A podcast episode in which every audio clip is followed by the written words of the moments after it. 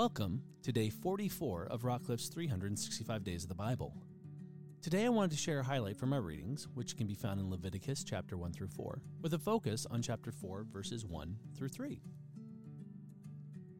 And the Lord spoke to Moses, saying, Speak to the people of Israel, saying, If anyone sins unintentionally in any of the Lord's commands about things not to be done, and does any of them, if it is the appointed priest who sins, thus bringing guilt on the people, then he shall offer for the sins that he has committed a bull from the herd without blemish to the Lord for a sin offering.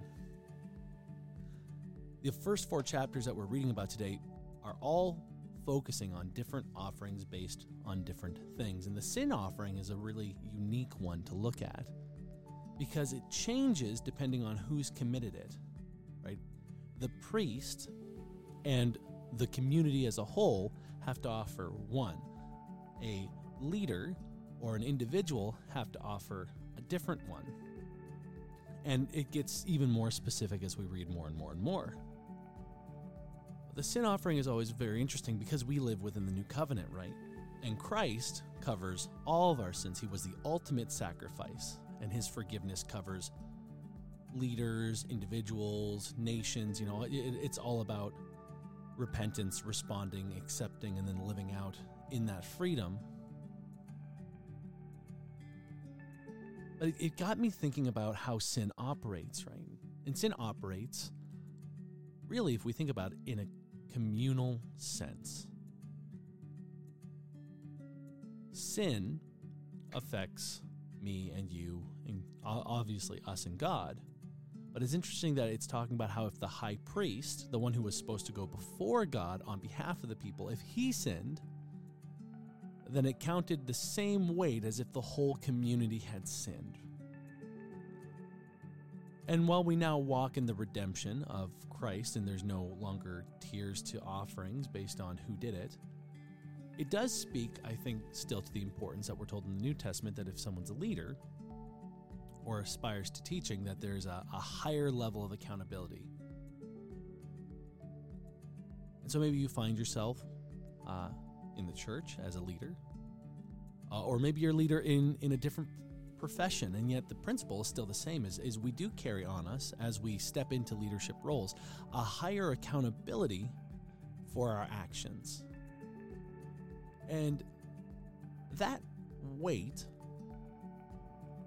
should be felt by us. And, and what it does is when we allow ourselves to understand the importance of, of the positions God's put us in, whether they be church leaderships or other kinds of leaderships, is that we have an onus to keep ourselves accountable. And that happens also within community. If sin happens and affects community, then accountability and strength to avoid it can also happen within community. And so if you find yourself, even if you're not a leader, you find yourself with a proclivity towards certain things. We all have our weaknesses. Surround yourself with those who have that strength. We've been gifted one another. We've been gifted one another so that we can lift and carry each other And the aspect of community is something that we shouldn't lose because looking throughout this whole Bible story, you're going to see again and again and again and again how community impacts relationship with God. So I don't just want my relationship with God to be strong, I want yours to be as well. I want my families to be as well. I want the church I go to, I want to help lift people up.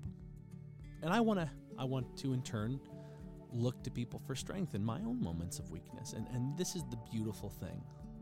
Whereas the sin offerings back then factored in on, on the different levels of, of who was committing them, we now have perfect freedom, and one offering was made that's eternal.